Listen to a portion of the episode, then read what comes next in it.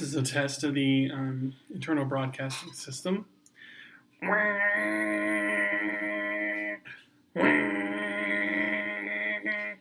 Weep, weep, weep.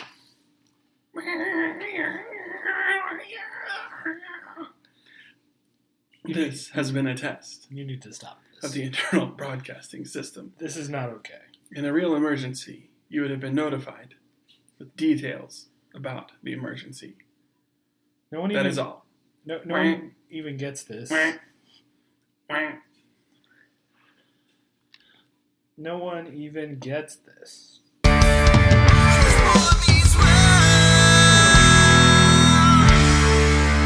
When this boy meets world,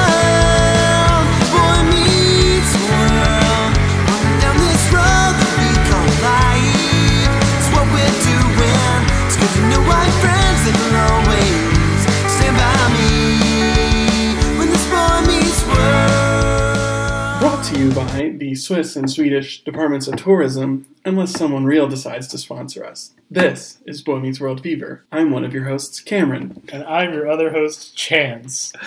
We're we're having we're having just a, a time right now. Some technical difficulties.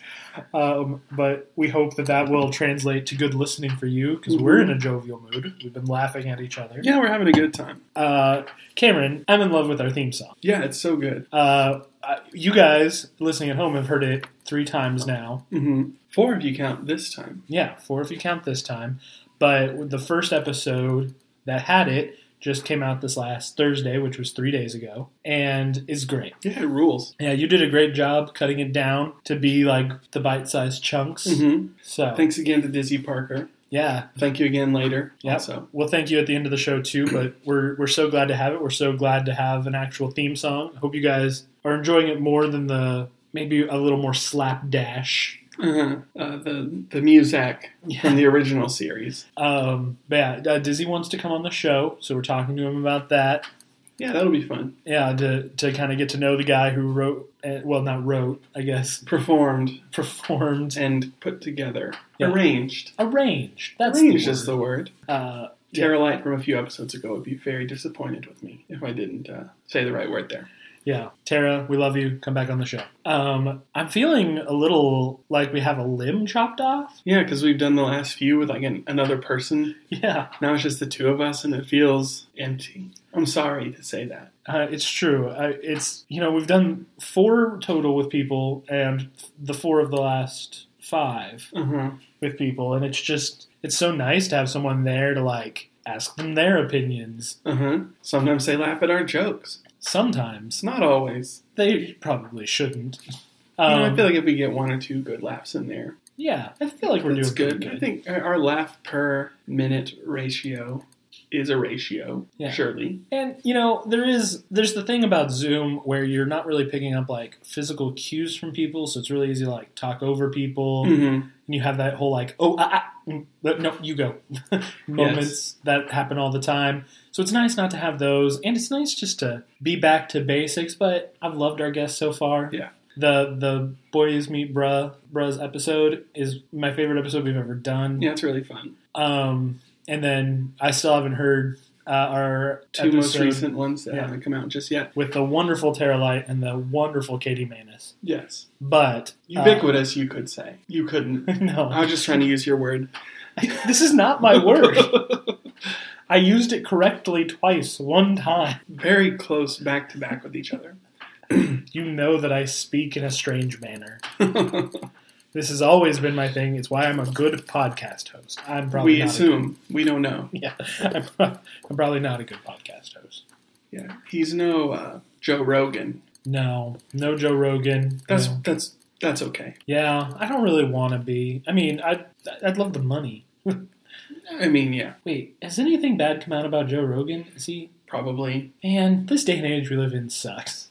I don't know if anything like Me Too kind of anything, but I think he's kind of skeezy. Kind of a jerk. If you love Joe Rogan and you hate me for that, sorry. I'm basing my opinion on very little. Yeah, yeah. It's just, it's such a odd world. The other day I was like, wait, has anything bad come out about Usher? Please tell me Usher hasn't sexually abused that. anybody.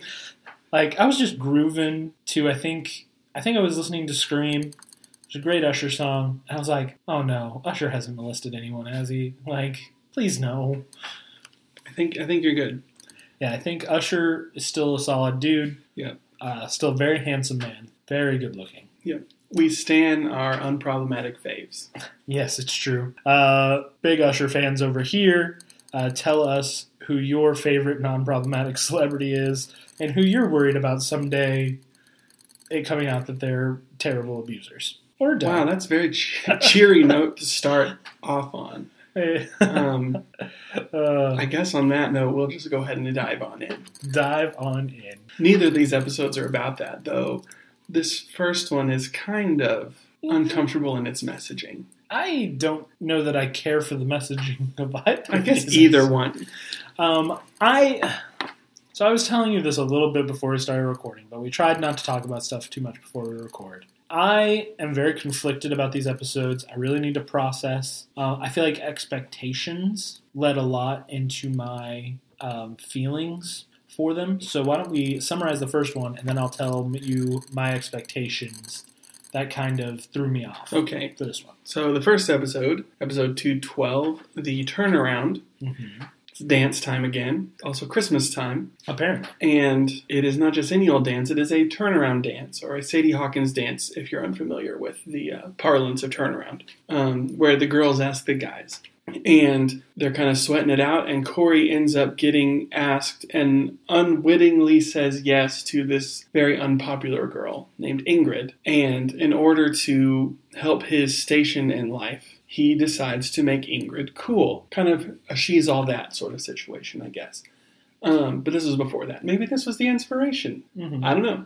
Um, but helps her become cool. She ends up dumping him. Um, and Corey kind of, again, is kind of like, what does it mean to be cool? I don't know. And he, I don't think he arrives at any conclusion at the end. yeah, It's another Philly shenanigan, I think. I Sort of gets into trouble, gets some things messed around, doesn't learn anything in the end. Yeah, I don't know. There's not really a shenanigan per se. They're not trying to get away with anything. I don't know. I We'll guess get you're it- right. Other than like having a date to the dance. Yeah, like a cool date to the dance. I don't. I don't know. I've got so many problems. So here's my expectation that I think kind of messed this one up for me. Okay. Um, of all of the episodes in season two, I was kind of dreading this one. I'm not even sure I could have told you why I was dreading it. Like Band on the Run, I kind of thought would be nothing. Hmm A band on the run was something. It was something. I I greatly enjoyed that episode. But this one, I was like, ah, I don't want to watch that one, and I don't know why. Like, I honestly don't.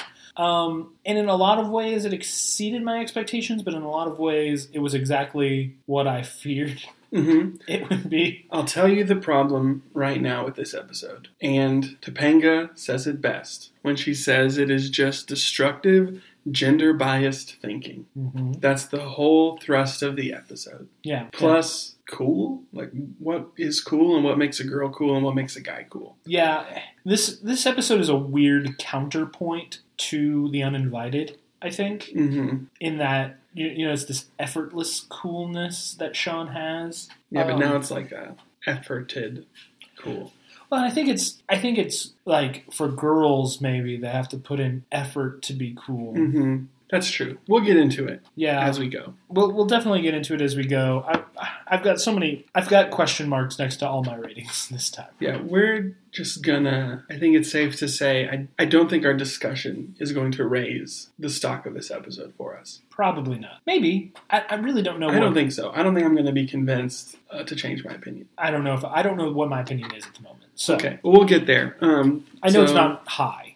Yeah, so as I said in the synopsis, we're starting off. It's the turnaround dance. Mr. Feeny's hanging up signs, and Turner gives him a hard time. Like, don't you have uh, like an underling who can do this sort of mindless work for you? And Feeny's like, oh, of course, here you go, and gives him to Turner. Yep. Um, it's just a fun little banter between the two of them, which I feel like is when Feeny and Turner are at their best together. hmm Is not when they're opposed, not when Feeny's a foil to Turner and whatever cool thing Turner's trying to do, but when they're like quote, sort of repartee co-workers, Yep. boss and employee, more or less. Yeah, uh, teasing each other a little bit, hmm stuff like that. Um, Feeny is much more pleasant in these two episodes. So much more pleasant. Yeah, he's still not given a ton, but Yeah, he's much. But he's pleasant. he's not like this boogeyman. Yeah. Um, even in the next, I I'm not going to skip ahead to the next episode, but I have some stuff to say about Feeny in the next Mhm. episode. Um, He does say something really funny. yeah, and something really insightful. Um, Smart man, that Feeny. smart man, that Feeny, just not up to this point. No. Well, okay, we won't need to. All right.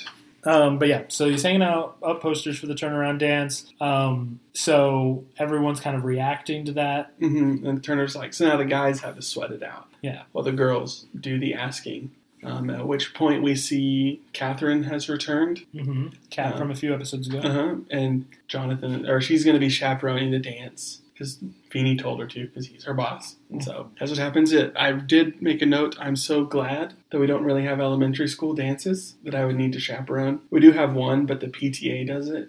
And so it's not like required for me to be there. But you're on the PTA, I guess I am a member. You're right. But I am the T in PTA. the only one. Yes. He's the only one. the sole. T in PTA is me. Um, I was actually going to ask if you've ever had to like chaperone a kids event like this. Nope. We do different like family events in the building that we have to go to, like art night and like STEM night, science, technology, engineering, and math, not uh, Yes, I know. trees. Just for our listeners, I feel like STEM is a pretty ubiquitous term There at you this go. point. Um, It's becoming more Cameron's word than mine. Let's just be honest. it, I mean, it's not a bad word. No, I don't like it. sparingly. um, so things like that. We have like a cultural night where we all all the classes do stuff about different countries and the kids do like dances from different countries and we make posters and But do things more from just- but it's more just like come and go not like I have to make sure kids aren't grinding up on each other. Well, Thank goodness. I mean, TikTok dances don't have grinding in them, so you're probably good, right? I imagine There could be I imagine school dances these days are just kids doing TikTok. any dances. dance is close enough together. Could be. I'm, I'm just saying, no one's dropping it like it's hot like it, they did when we were kids. Uh, I guess. but I mean, uh, like Savage, I feel like there's some some hip hopping that I goes mean- along with that one. I mean, there is, there is. Grinding finds a way. Grinding finds a way. I don't see nothing wrong with a little bump and grind. I do when they're like ten. I do when it's an R. Kelly song, and that Yeah. makes it sad now. Not not an unproblematic fave. R. Kelly, bump and grind is so good. Why do you have to ruin it by being you? It just Um, kind of sounded like Harley Keiner speaking to Corey Matthews. Good job. Thank you. Um, yes. So turnaround dance, guys sweat it out. Did you ever go? Did you ever have one of these? You No. weren't the most involved. I went to a lot of dances because there were girls there. It's fun. Um, we never had anything like this either, and I don't feel like we'll get to it because pretty quickly they're like, "We need to get a date," and Eric's being like, "You just got to be near them so that they know, like, they can see you, so they can ask you." And then he like basically wraps his arm around a girl and follows her Yes.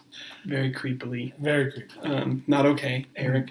But then Corey's trying to be visible, and then Topanga comes and says she's not going because she thinks that the idea of a turnaround dance makes it seem like it's up to the boys to do the asking every other time. hmm And that's, as I said, destructive gender biased thinking. Just as she said, Uh huh. She did say that. Um, which I agree with. yeah, I mean, it's true. But I don't feel like when I was in high school that that was the thought.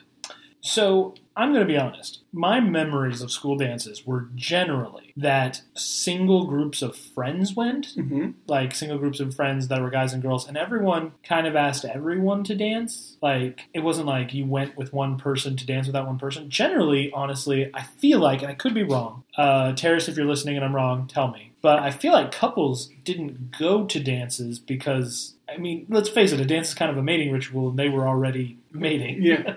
In- in one- Quotation marks. yes, they were already like Together. together. They didn't need to find someone at the dance. I feel like I hung out with my buds until I worked up the courage to go ask a girl to dance or a girl asked me to dance. Mhm. Like, Yeah, and it wasn't like the pressure was all on you yeah, to do that.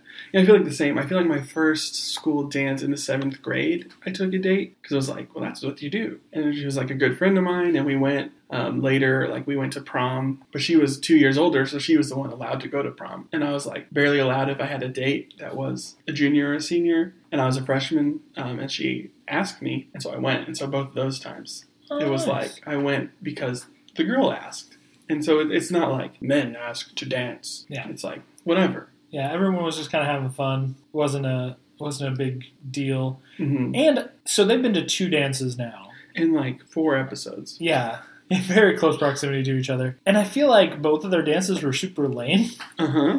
Like This one was less lame. a little bit less lame, but still pretty dang lame. And I just feel like, I mean, ours at least like there was like a couple of light machines and Mhm. like the music was loud. I guess if you're doing like a TV sitcom, you need to be able to have the actors do their scenes. Yeah, And if you have that, like you can't. yeah, it's true. I don't know. It, the, the whole this whole concept to me is weird. Um, maybe we were maybe because we were early millennials and like these guys are pretty Gen X. Like maybe we just missed a train of like Mhm. maybe things had changed by the time we got around to doing it. Yeah when we got to doing it because yeah this just this didn't resonate with me um, i i find it very attractive when a girl asks me out um, so i mean i normally do the asking probably 90% of the time but i have been asked out a few times and um, i find that i find that very attractive All right. um, Tell us more about yourself, Chance, for our listeners.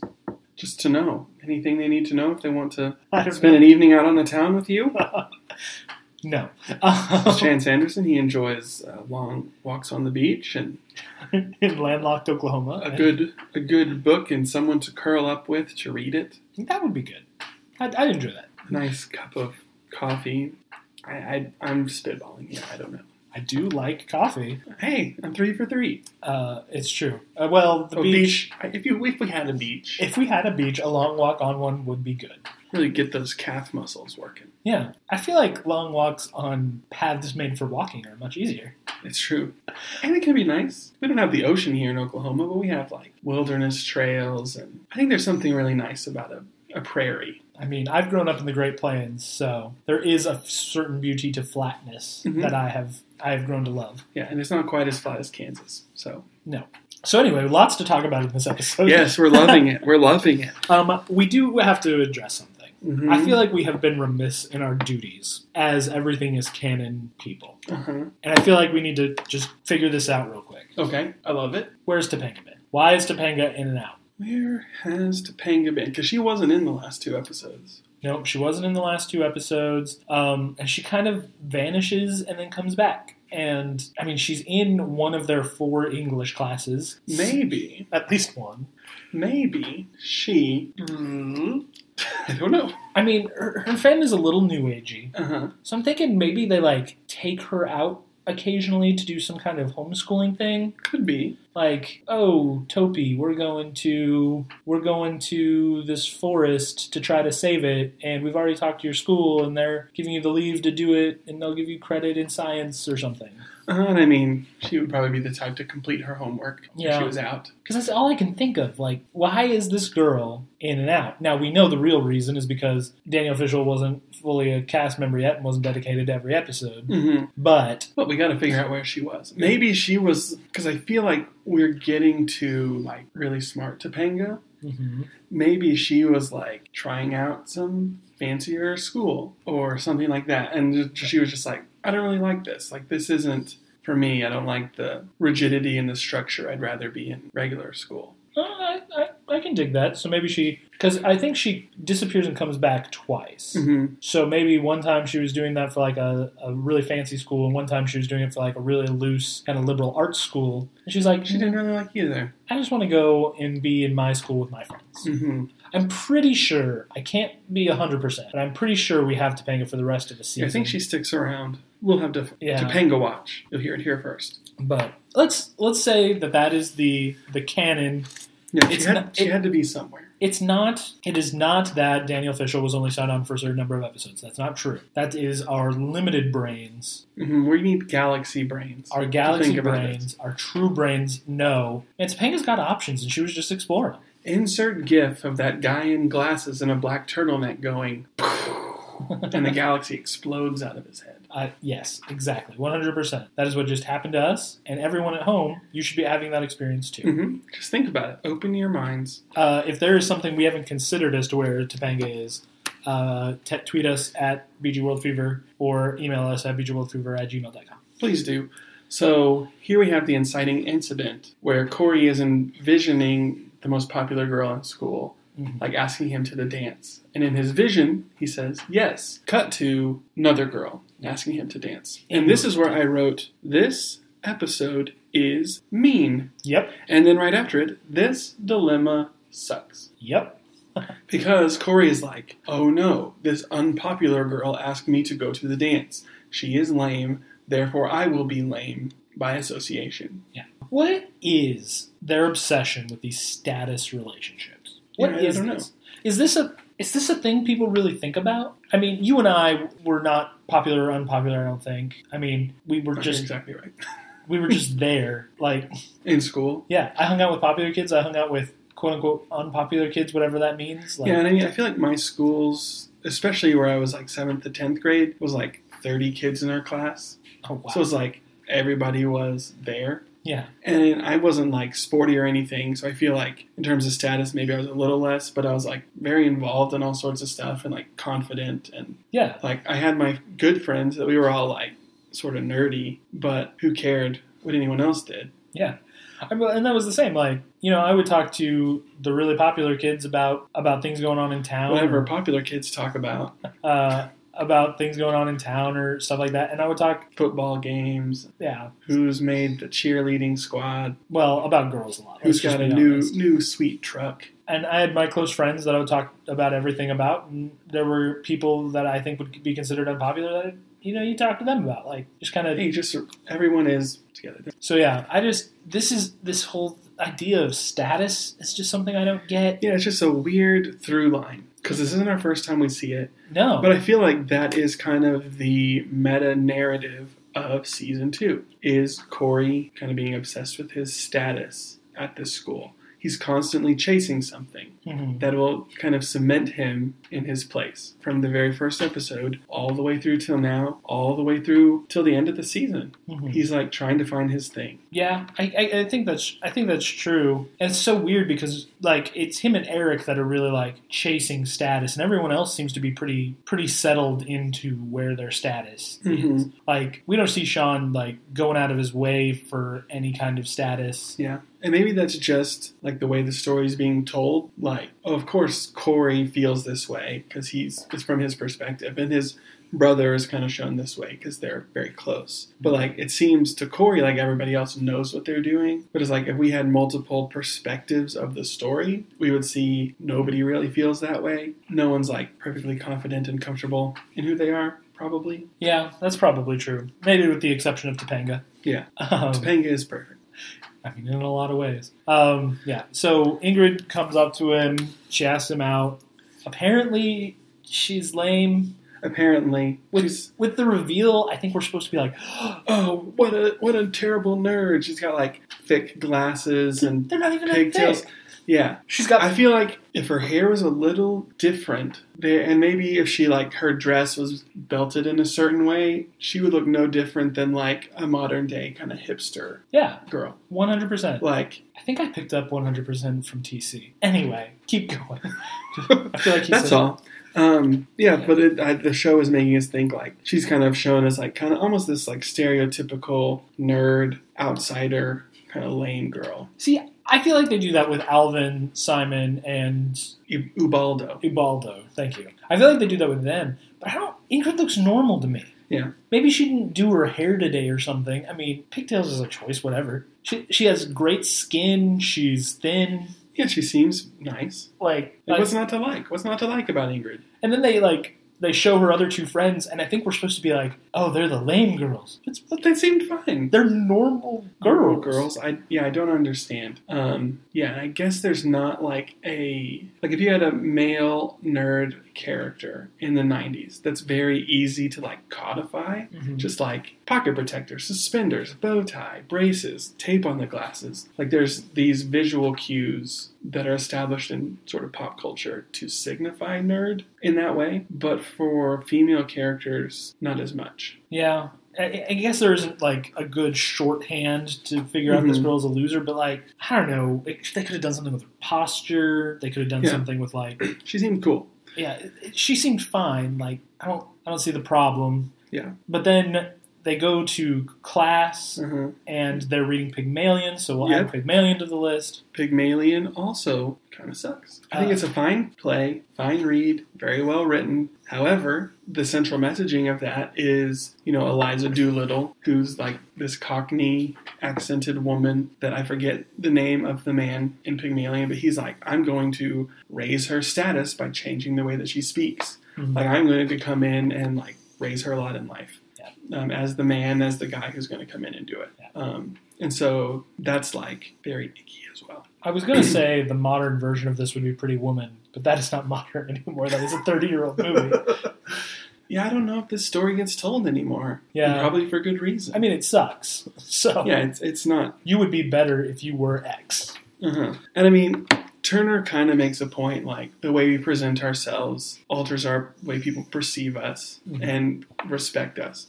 And I think that that's true to an extent. Mhm. I mean, that's just the way our brain works is we associate things together. Like Mhm. we're like, this is like X, so I can treat it like X, um, for good and bad, because that can lead to all sorts of terrible prejudices and Yeah. ways that we discriminate against other people. Um, so in terms of pointing that out, like I think that's good to point out. But then it's just kind of like the end result of Pygmalion and kind of this episode is so you should change the way you are to be more acceptable. Yeah. Yeah. Or maybe that it's inevitable that that will happen. I think there is a generational thing here, and I know I've already talked about generations once, but I do think this is a generation that may have played to Gen X better than millennials because I think there is a difference that I think mo- there was a switch with millennials where millennials believed in like no i have inherent worth and if you're per, like judging me based on the way i'm talking or what i'm wearing that's really a you problem Mm-hmm. Whereas Gen X and Boomers were definitely more like, I need to fit into the mold. Yeah, society basically. has this way of working, and you know, if you're outside of how society is, just know there's going to be consequences for you hmm based on Like that. counterculture is bad. Yeah, in a lot of ways. And I think we as millennials, like maybe it's because we we we grew up worshiping the outsider, not the book, but like the idea of hmm The DC Comics team, yes, the DC the Comics. outsiders. The yes, S.E. Hinton, the outsider. No, the we, we kind of grew up like kind of worshiping the rebel and Mhm. loving the the underdog. That I think we're just like I think millennials and especially Gen Z. 'cause I don't think Gen, Gen Z gives two f's what what anyone thinks, or even them. one. Um, and I could be wrong, but yeah, I just feel like this is we, we as millennials are much more like this is who I am, and if you have a problem with that, it's you That's needs you. to change. It's a you problem. Which you know, Pretty Woman, um, she's all that. Pygmalion is all more like I can raise your stature in Mhm. society. My Fair Lady, which was the musical version of Pygmalion. Yeah, um, I have never I've never read Pygmalion. Mm, So- I read it in college. I mean, it's fine, sure. But I just know the story from I just feel like the. I mean, it's it's a well-known story. Yeah. Um, I do have things to say about Cyrano de Bergerac next episode. okay. but, I don't really. Um, um, wasn't that Steve Martin movie Roxanne based off of it? I just remember the movie Box where he has the big nose. oh, I don't. We'll get to that. Um. So basically, as you can guess, as I've already synopsized, um, they're going to zhuzh up Ingrid. Well, let's not go there quite yet because Okay. there is one through line in this episode that is the only through line I really love in this episode, Oh yes. where he wants to dump Ingrid. His dad tells him not to, and then Eric tells him he can't because of the International Women's Network. Uh-huh. this is the funniest part about this whole episode. It's like the only redeeming part. I feel like the Turner and Catherine stuff yes, I like. yes, uh, yeah. And there's a moment at the end that is Mhm. my favorite scene in the Mhm. episode. But Basically, throughout the episode, Catherine is like, Turner's like, well, of course she's going to ask me. Yeah. And she never does. She's like, oh, those guys are sweating it out, huh? Poor dopes. Yeah. And he's just like, yeah, poor dopes. And he's banging his head against the wall. And Well, it's just like, and she always starts with like, "Oh, Jonathan, I have a question for you." uh-huh. she's just like majorly messing with his head. And Yeah. it's wonderful. Yeah, she's doing. It, it's a good. It's a good. She's doing the Lord's work. I I like Catherine. I don't think she's super well written in her first episode, Mm-mm. but I like her better here. Um, but yeah, so uh, the International Women's Network, Uh-huh. where apparently if you tell one woman anything, every woman everywhere knows it. Yes.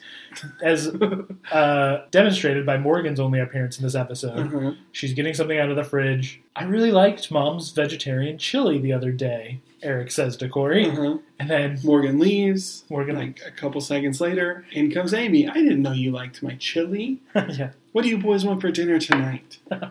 yep. Um, which is a funny idea, obviously an exaggeration. hmm Maybe not that much of one. May, and it, uh, let's let, let it is throw the caveat out there. There is a problematic element to this of saying all girls are big gossips, and that is. Uh, I don't think that's what they're doing here. I think they're taking a much lighter tone of it. hmm But if you see it that way and have a problem with that that way, I mean, you're not invalid. Like, Yeah. I mean, I feel like in general, people are gossips. yeah, People like to talk about other people, not just women. yeah, exactly. So, but he basically says if he if he wants to ever have a girlfriend again, he can't do this to this girl because no girl will ever trust him again. hmm He's already Done a lot of terrible things. he's already insinuated he slept with a girl that he didn't. Uh, I mean, said he slept with a girl. yeah, there was no insinuation. So I'm feeling like the network already doesn't like Corey, but Mhm. But okay, fine. Whatever. That's, and then so they decide to what you were saying. Uh-huh. They're going to Eliza Doolittle this. Mhm.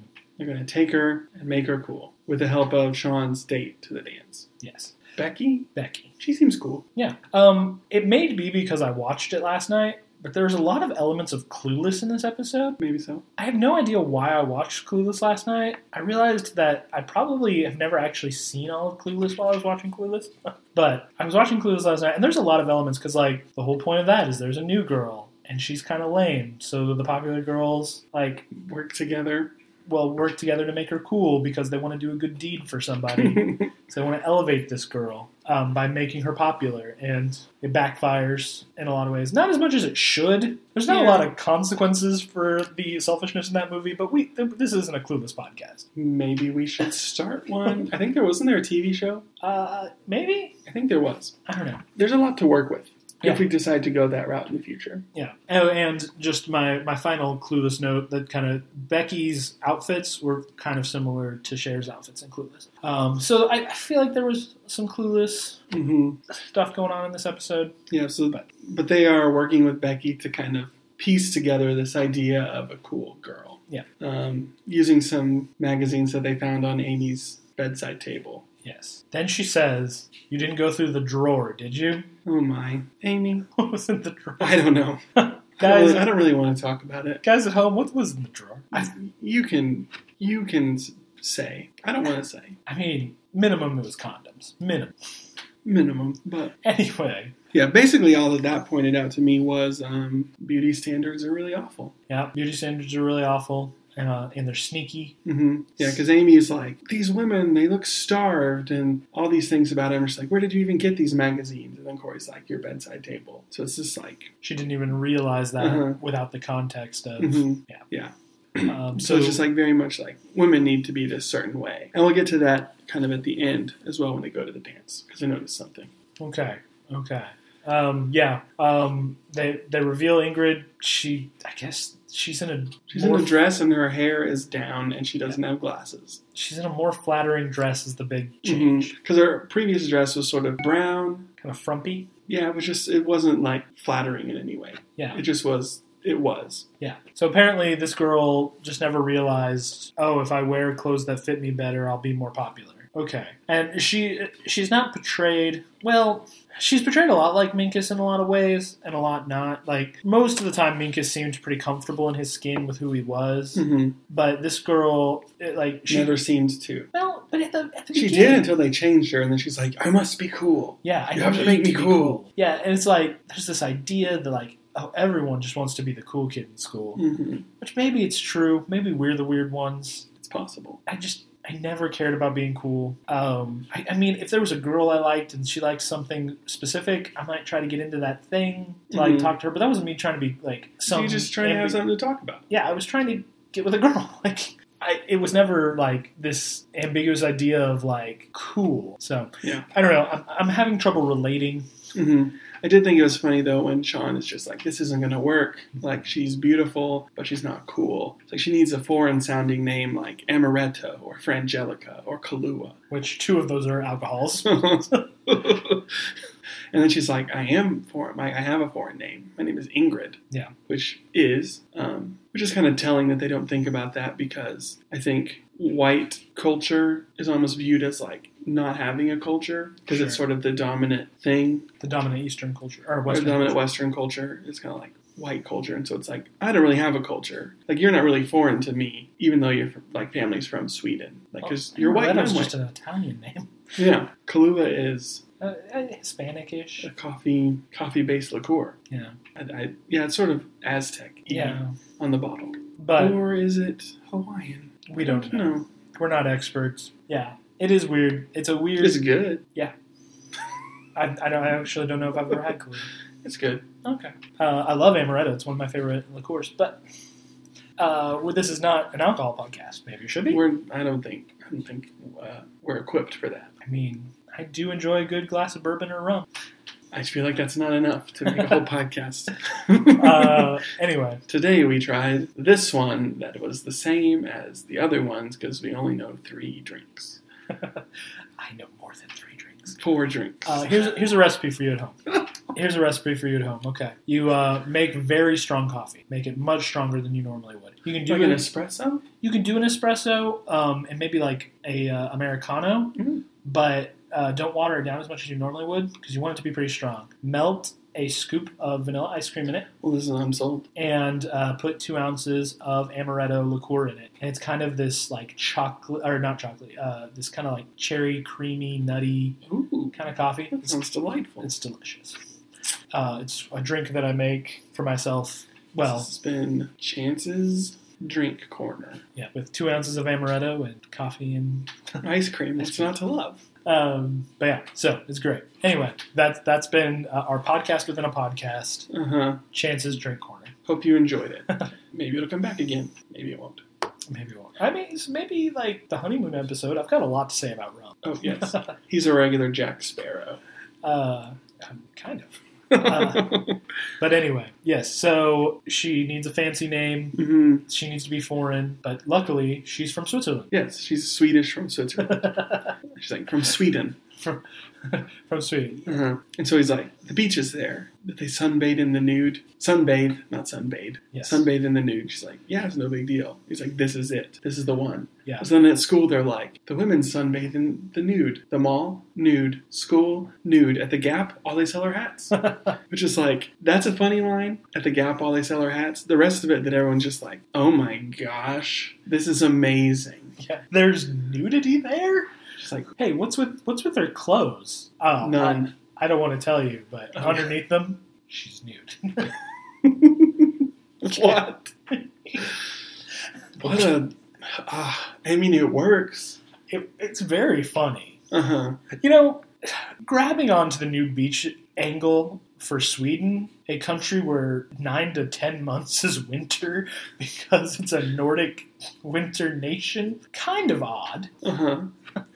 Um, but I mean, you got to spend those three, four months that you have in uh, total freedom. yeah, to- total freedom. Um, But I got to think: Are there a lot of beaches? One, two. If you're at higher altitude, you're going to sunburn way easier. And they're very fair. well, I mean, the southern tip of Sweden is definitely got beaches on it, Okay. Um, I'm, I'm just saying. but it's definitely North Atlantic. Like, I mean, it's up there. It's Uh huh. I mean, you're at a higher elevation. You're going to uh, burn more easily. Yeah. I don't know. Uh, it's an odd line to catch on to, but yes, but it works. Yeah, I guess if you have teenagers think about nakedness, they're in. hmm So, uh, Sex sells. Yeah, and he he's like, here she comes now, and she walks in with Corey. She's wearing what looks more Dutch to me than Mhm. Swedish, but maybe sure Yeah, I, Scandinavian. Yeah. Sort of a milkmaid ish uh, Yeah. outfit. A lederhosen, I don't think. That's, almost, but a dress. yeah, A later dressing. later dressing. That's probably it. Yeah. So something Scandinavian. Um, I am Norwegian, so Yeah. And so everyone's like, "Oh, Ingrid is so cool," and Shawn's like, or Corey's like, "It's working. Like we've Yes. done it." And then they go to lunch, and Ingrid dumps Corey yeah. because this other boy that's never noticed her before has finally started talking to her, and so she asked him to the dance. Yeah. Um, with Corey wearing the thickest sweater I've ever seen. Uh, it is Christmas time Yeah, I guess. in Philadelphia. It's probably getting cold. but I feel like no one else is dressed that warmly there. Yeah, But and you never see anyone dressed like that again. yeah. Uh, what's with Feeny in this scene? Is that Ingrid? I don't remember what the last name was. And they're like, yeah. And, and he goes, "Good lord, what has she done to herself?" what? And then he corrects Shawn's grammar. yes. Classic. he corrects Shawn's g- grammar and uh, He's like Corey and Corey. and- Oh yeah, Corey and me did that to her. Corey and I. Everybody's trying to take my credit. so uh, Feeny's super judgmental. uh huh. She doesn't look that different. She took off her glasses. Like I, I'm pretty sure she's even in pigtails because of the later Uh-huh. thing. It's just like I think it's Tina Fey that said it. Boys don't make passes at girls who wear glasses. Oh, that's odd because I'm very attracted to girls who wear glasses. But okay. um, yeah, I don't know. It's it's weird. Feeny's weird. Yeah, I think it's just kind of that classic '90s. I feel like you see it a lot in movies, like the girl takes her glasses off and you realize she was beautiful all along. Kind of that moment. Yeah. Take off your glasses, Chance. Take them off right now. Oh my goodness, those dreamboat eyes. My colorless eyes. Um, anyway, uh, my eyes aren't an actual color, so I just there's so much to say. I feel like we're talking a lot about it, Well, I mean, I feel like but we're not talking good about it. I feel like the bad episodes always have a lot to say Uh huh.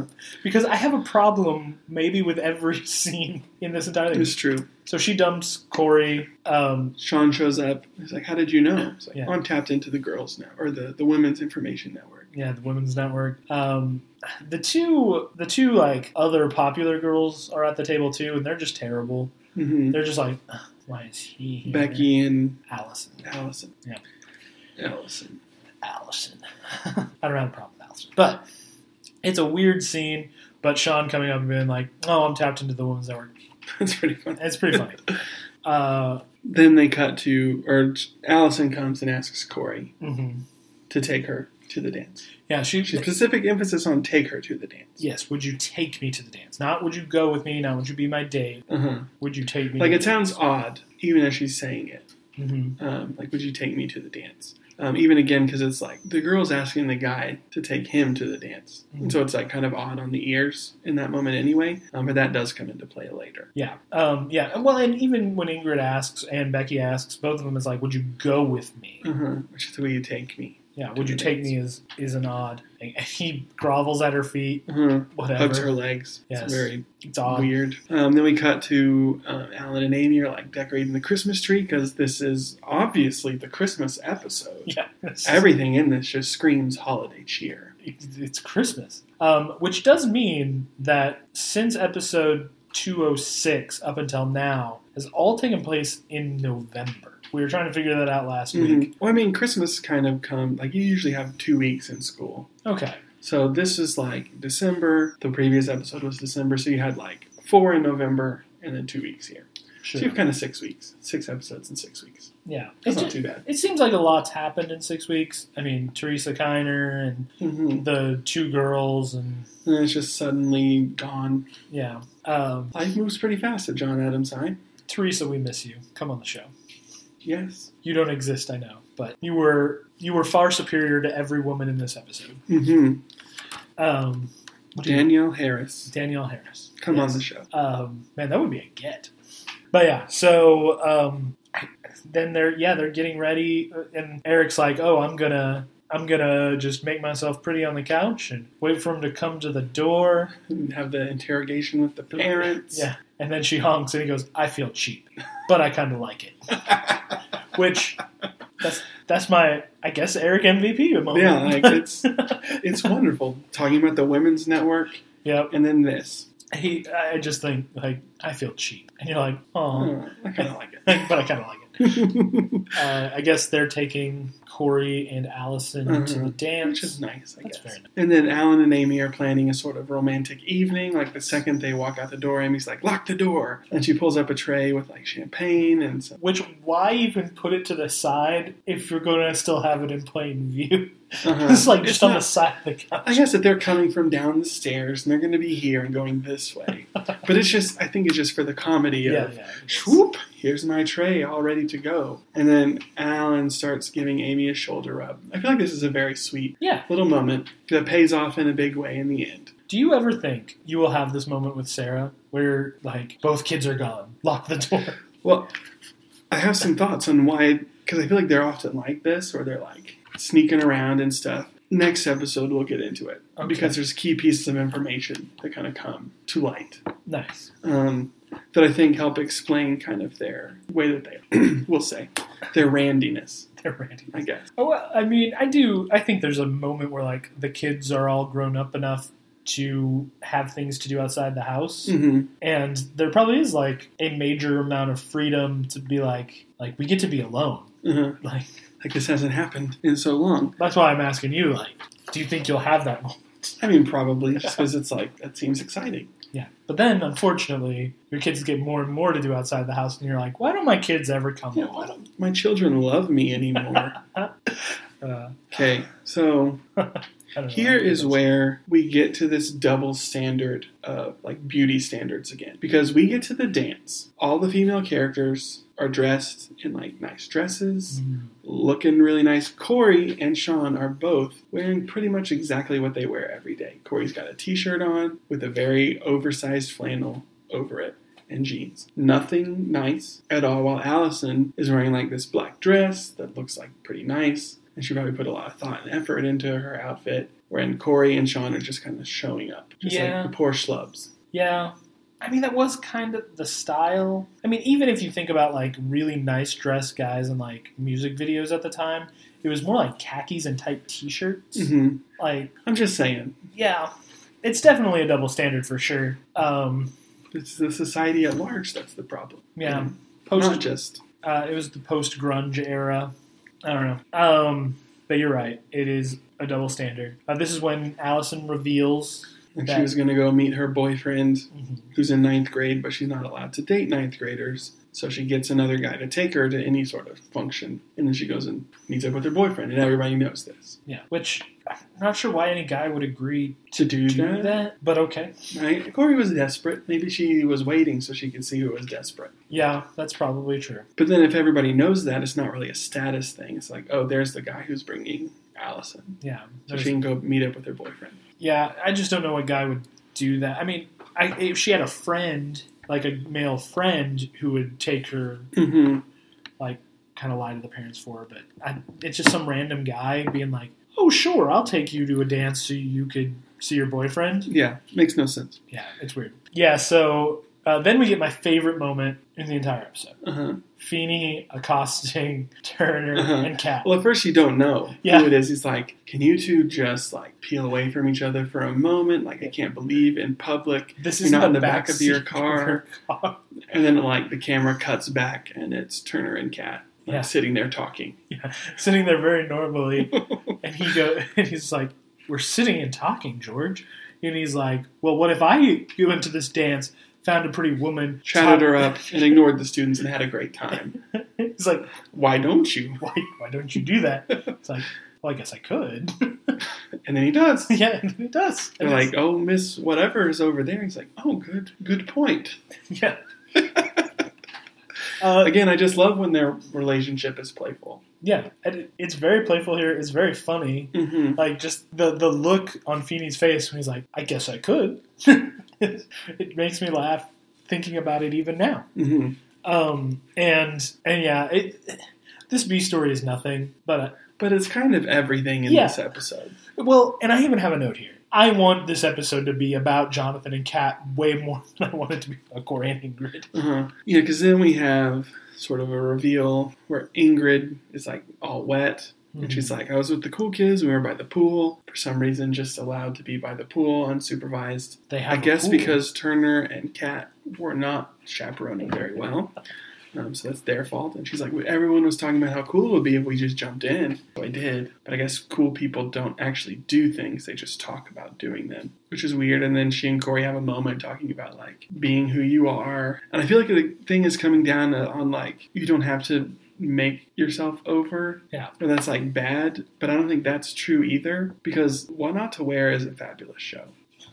Clinton and Stacy are wonderful. I've watched just about every episode I of that show. this. It is so good. But it's like the way you present yourself, like you can be true to yourself, but present yourself in a way that like you do seem more confident just in whoever you are. And it's not like you have to fit in this mold, but it's like there's certain ways of dressing yourself and taking care of yourself that are that do present kind of a better face of whoever it is you are. It doesn't change who you are, but it just shows kind of a more positive side, I guess. I, see, I, I could push back on that a little bit and just say that it's so subjective and so cultural. hmm Like, you know, what is what is fashionable and what is the best presentation of yourself right now isn't necessarily what it was in the '90s. I don't know. Have you ever seen What Not to Wear? I haven't. No. Maybe you should. Um, I'm just saying there's not necessarily a, a timelessness about it. Um, I guess technically for men, suits of some style are always, Mm-hmm. I mean, at least for the last hundred years, always. I want to go back to like 1400s Germany, just like incredibly loud and vibrant and lots of frills and extra fabrics and things. Yeah. Why don't men dress like that anymore? Ridiculous. um, I, I, I don't know. This whole so let's let's just Corey gets dumped by Allison, who not really dumped, but kind of The dumped. truth comes out of what she's doing. Allison's thing sucks. Yes, it does. Cool. Uh, Shawn's like, oh, I heard you got dumped from the Women's Network. I'll go get you punch and cookies. He actually doesn't say from the Women's Network, does he? Is that when he's like, No, no, this. oh, that's the next? yeah, that's when he gets dumped the third The time. and he he goes and gets him some punch and cookies and he's like a good sugar rush will help you ingrid comes they have that heart this heart to heart Mm-hmm. and let's get into this heart to heart because nothing it's Uh-huh. nothing It's- it's nothing Because they're like, we should be comfortable as who we are and like know who we are and be glad about it. And then instantly, some boy's like, Are you the girl that jumped in the pool? That's cool. You want to dance? And he's like, What about what we just said? And she's like, Give me a break. yeah she's like she just says give me a break and uh, well and corey makes a great point you know if we had just come here not trying to change each other we probably would have had a great time that's a great point hmm but the show does Doesn't land there. yeah the show doesn't land there and proto nick carter comes up and is just like And he's just like, I think you are so cool. So she dumps Corey Bye. again, and it's just like, what is this? Mhm.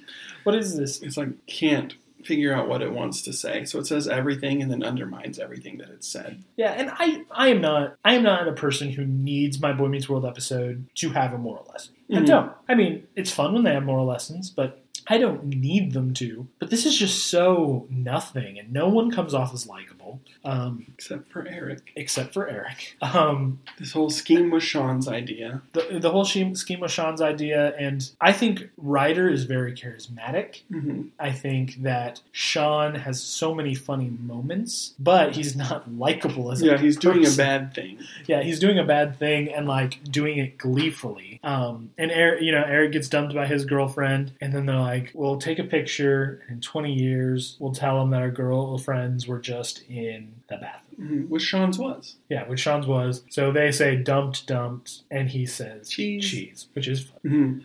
hmm um, Eric's thing about like she hopes I understand that her ex boyfriend came into town and there's still some feelings there. And he's like, "Oh, are you okay with that? Yeah, I'm okay with that. Do you guys want a picture? Drop dead." It's very funny. Um, so yeah, Yeah, so they got that picture, and it's like "Happy Holidays" from Boy Meets World. Yeah. um, as every good Christmas episode must have, yeah, because it's, because it's clearly the Christmas everything else has to do with Christmas so much. um, and then we have kind of the tag on the end where they come home to find Alan and Amy asleep on the couch, like frozen in the position of Alan rubbing Amy's shoulders. Yeah, they got like a minute into yeah, into a shoulder rub, and both fell asleep. yeah, which there's no way Alan fell asleep like that. Yeah, he he has a bad back. Well, and He would have fallen over. yeah, he's kind of perched like on the back of the Uh-huh. couch. It's Like, not a good sleeping position for his frail old body. can you sleep with your back like Locked. locked rigid and No, but it's very funny to think about. It is. And then Eric is like, "You don't need to see this, Corey. You go upstairs. I'll be there in a minute." And he like throws something at his dad and runs up the stairs. And then Alan's like, "Oh, is that is that good? Is that enough? It's time to switch for you to like rub my shoulders because I've been rubbing yours for six hours." As he looks at his watch and credits. Yeah, credits roll. Um, Um, which uh, I do when Eric goes. You had such a nice night planned. Maybe it's not too late. It's it's a charming moment. Eric has all the charming moments in this uh-huh. episode. The only charming moments, maybe. He's not he's not the main character, but he's good. Mhm. So um, let's get to ratings. I gave it a five. I'm gonna give it a five too. It's just not good. Yeah, um, I was really conflicted because I thought the way this met the expectations that I already had for it may have been painting my. Because I was like, I'm not gonna like this, and then I watched and I didn't like it. I'm like, was it? Was it because I didn't like it or because I expected not to like it? Yeah. Um, It's tough. It's tough. so I, I really needed to talk it out, but it does. I take back when I said at at the uninvited, I said with my finishing statement, this episode sucks. I take that back. Come back to me. You're not the greatest episode, but you're fine. And now this episode sucks. This episode sucks. Like, this supplants it as worst episode like thus far. there's nothing egregiously wrong with it, but it has a bad message about women. It has a bad message about relationships. Like, you know, I would rather A bad message about Sweden. yes, a bad message about Sweden. They wear clothes in Sweden. Eric is very funny in this episode. Um, I wish the whole episode was just about Turner and Kat. I think it would be a much better episode. Give Turner a focus episode where he's like, "What's going on with Corey? Oh, I don't care. I want to date Kat." So there's good stuff in this, especially the Feeny stuff. Uh, the when Feeny's like, "Oh, I guess I could." It's very funny. Really Mhm. enjoy it. So The- these bad. three like funny moments can't save the shipwreck Yeah. of everything else that's going on. it can't save the kid's storyline. The kid's storyline is trash. Um, yeah. We all have bad days. We all have bad days. Um, now, I, I know now why I was dreading watching this episode. It's all clear. Uh, Ingrid deserves better. Corey deserves better. We all deserve better. hmm So, you know what? The turnaround, this is the last time I'm going to think about you. Yes. What did you name it? You're gone from me. Um, I actually did Boy Meets Pygmalion. I just said Boy Meets Eliza Doolittle, which is the Yeah. woman in Pygmalion. We can do Eliza Meets, uh, or, uh, Eliza Meets- Doolittle. Eliza Doolittle meets Boy. Yes, we can do Boy Meets Eliza Doolittle. I like that. Okay. Um, I was not aware of the name of the person in Pigment, so she might just be the name of the person in My Fair Lady, but I think it's the same. sure. Um, I she also like this. I also thought Boy Meets Clueless, but the connections really are there. Uh-huh, but But it's subtext. Yeah. And you'd have to be aware of both of them. Um, this I could have episode said this Oh, episode has strong overtones of Pirates of the Caribbean because I just watched it, but I didn't. well, but, But it also doesn't. these are much stronger. But this Um, next one uh, really doesn't either. Uh, and if it hasn't been clear, I think we're both in agreement, even though we haven't talked about it. MVP is Eric. Shawn. Oh, yeah, Eric. Shawn. what I said. Uh, Eric is not the main character, but he is a delight throughout Every the entire moment is episode. Um, he doesn't quite take no for an answer one time, but not in the worst way possible. Mhm. Um, and simply for the end when he throws the whatever at Alan, and uh, when he is like, "Oh, I'm gonna make myself comfy on the couch, make myself pretty," and that scene, So funny. I feel so cheap, but I kind of like it. but I kind of like it. Um, yeah, both of those scenes are great. Eric, your MVP of this episode. I think it's your first MVP this season. I'm thinking so. Well, You've made it, kid. You deserved it more than anyone else. In fact, I kind of want to take back one of the Corey MVPs we've given. Have we given one? Yeah, he was definitely uh, um, the werewolf episode. Yeah, I think you're right. Um, but I kind of want to take it back just because of how bad Corey was in this episode. Sorry, Um, Corey, you've lost it. Phyllis Diller is now the MVP of the werewolf episode.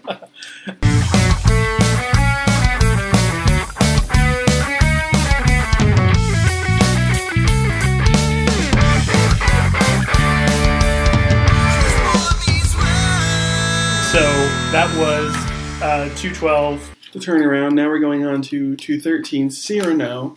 Do you want to give us a synopsis here? Yes. Um, Harley has a girlfriend and they bicker. Corey insults Harley in front of him, so he's going to kill him, but he is being a very smooth talker. The girlfriend likes the smooth talking, so instead of killing him in front of him, he has Frankie take them away to kill them, but instead of killing them, he makes a deal with them that they have to help him get a girl. Uh, girl turns out to be Harley's girlfriend. Frankie wins Harley's girlfriend. Harley gets mad and goes and talks to Corey's parents. That's a perfect explanation of a wild episode. Um, so okay, my expectation for this one that I think really screwed me up when I saw what, what okay, so the the um, the Disney Plus description for this is Corey plays cute or Corey is asked to play cute, which mm, okay. Maybe halfway. Um, and when I saw it, I'm like, oh, this is that one where Corey and Shawn coach Frankie into getting a girl. In my mind, that is the main plot of this episode, Mhm. But then you have like that doesn't even have start to happen until like a third of the way through. and it's one scene. hmm that whole thing with the the part that I remember about this episode that I, I was thinking like lots of Frankie, lots of interactions with Frankie and the boys. hmm Not very much. No, like it's it's not it's not what's happening at all. Um, yeah, I am much more positive about this episode than I am about the turnaround. I think this is a better episode, but I'm gonna need to talk through it before I decide how much. It's better. much funnier. I think some of the messaging is just as muddied sure. and maybe not good. hmm But overall, I think the laughs are there. hmm Overall, I think I really like the emphasis on some of the characters that we normally don't see. Yeah, I can agree. Um, Gloria is nice. Yes, although where are all these '50s greaser types Uh-huh. in this school coming from? Man, who knows? Um, but yes, uh, Gloria is nice. There is time travel in this universe. Not Maybe yet. Harley. There is. Well, Minkus. Minkus discovered it. Maybe when he did that, he opened a wormhole. All these 50s greasers fell out. Sure, we can go with that. Um, Or at least two. And then Frankie and Joey are kind of taken in. yeah. Um, yeah. So it's a weird episode. Uh, it starts in the classroom. Um, They're reading Cyrano de Bergerac. de Bergerac, de Bergerac, De Bergerac. however you say it. It's the French je De Bergerac. de Bergerac. Okay, they're reading Cyrano de Bergerac, a book I have not read, but I've like referenced in things. Mhm. I feel like it's another like well-known story. Yeah, but here's the thing about Cyrano de Bergerac. Cyrano sucks. He is very poetic. He is he does do the whole like making him fall in love thing, but he complains the whole time. He is whiny. He is selfish. Like when they're talking Classic male protagonist. when they are talking about the very beginning about oh he does this selfless thing because he loves it, blah blah blah. No, he's the worst. Like So actually, the boys were closer book. in their description of him being a dip. Yeah, well, yes. The thing he does is very good, but he doesn't do it for good reasons. hmm Like he's just awful. Um, so when when they're talking, I'm just like, none of these girls actually read this book, or maybe Turner had just assigned it, and he was like, Here's what happens. "Here's what happens," and the girls are like, "Aw," but there's no one way anyone reads that book and is like, oh, "Oh. Cyrano, Poor love Cyrano. so much." Like Cyrano is actively awful in that book. Like they do everything to make him not only ugly but unlovable. Except he has a way with words. Mhm. So And then, but to start off, Topanga has apparently her one great line that she's contractually obligated to have whenever she's in an episode. Because I don't think she ever shows up again. When the boys are like, "This is dumb," and then um, Turner's like, "Topanga, would you like to explain again?" And she's like talking, and she's like, "You guys don't understand. That's why you're going to spend half of your life confused, and the other half of your life paying alimony." Which was just so funny. it is. It's great. Uh, I loved Peg in this beginning. If I didn't know how terrible Cyrano is in book Cyrano, Yeah, I'd be like, "Oh, okay." yeah, but it's kind of a, a moot point, and they're they're having a spirited argument about oh he does this selfless loving thing for this girl, and also helps her fall for a lie because the guy who's actually saying the things isn't Mhm, real. Isn't really saying the things. So that's a thing that you would have to consider, but Yeah, so it sets up a really weird, not good conflict, or just like the setup of like, Yeah. women desire romance and men desire practical, or like it's almost like men are want selfish things, or like to be thanked and praised and appreciated for the things that they do. yeah, yeah. Or I guess everybody wants to be appreciated for the things that they do, but men and women want it differently. something like that or you know there's almost an undertone of men just want sex like like men just take the shortest route they can get to sex and women want like romance and empathy almost which if you're out there listening men want empathy they want understanding Mhm. they want to be told hey your hair looks great today nothing wrong with doing that nothing wrong with doing It's true. Uh, compliment another man's beard. You'll brighten their day. It's true, also. Um, but yeah, so it, Yeah. it's this wild setup in this classroom. And then Shawn is like, as they're talking through this, Shawn's like, "Will this be on the test?" And then Turner's like, "In more ways than you'll ever know." Yeah. Yeah, and yeah, I mean that's that's what happens. Mhm. It's it's an argument in there. Um, is it now that we cut to the backyard? Yep. So we cut to the backyard of the Matthews home where they're taking, or Alan's taking a big box out Mhm. of Feeny's house that he's been storing there, so Amy wouldn't find it um, because it's their anniversary, Mhm. 17 years. So we got her a big present. Yeah. Turns out he got her a trash compactor Yes, because she asked for a trash compactor. yes. Not necessarily for their anniversary, but she has said that she wants the trash compactor. Mhm. Um, and Feeny is instantly like, "Oh no, you you did You fool. you you didn't do that." Uh, well, okay. And he brings Well, I'm it sure I'll be talking to you later. yes, exactly. And the boys are like, "Oh, we got to get our names on that card, that gift. We didn't get our parents. Mhm. Do kids get stuff for their parents' anniversary?" Nope. I, I mean, I don't know. Mine are little. I don't really think I get things for my parents for their anniversary. Yeah, uh, they were like, "We got to get our names on that card. We gotta." Uh-huh. And here's where I found the note that explains kind of Alan and Amy's excitable nature of the thoughts of their kids being out of the house. Um, because he says this is their 17th anniversary. We're here, this is probably January. Eric turned 16 in sort of probably April. Mhm. So by the math, Amy was probably five months pregnant When they got married. when they got married. Was And so they didn't have time when they got married to like just be the two of them in their life. And even in this scene where, or at the end, we'll just jump to the end, when she's like, every year we were married, um, like a pearl for every year we were married. She's like, but you gave me 18, we've only been married 17. He's like, and one for the year that we weren't married. She's like, that's a good, that was a good year. That was a good year. So it's like they were together, but they weren't married. Ended up conceiving Eric, getting married four months later ish They were having Eric and were parents. And so they didn't have that newlywed period of their lives, really. Yeah, I think that's fair. And so now that their kids are older, going out of the house more, they're like, let's take advantage of this because we never really had it growing up. Not growing up, but in our married lives. You kind of skipped to the end of the episode there, but I get you. I know, but I said, I said I did. Yeah, it's the uh, it's it's a good it's a good theory as to why they want to sneak around and why when their kids leave, they're just like, Dude, the kids are gone. um, It's still new and exciting. yeah, they want they want to have that. Okay, so we get the reveal that it's a trash compactor. Amy is not having it, and even and Alan's like.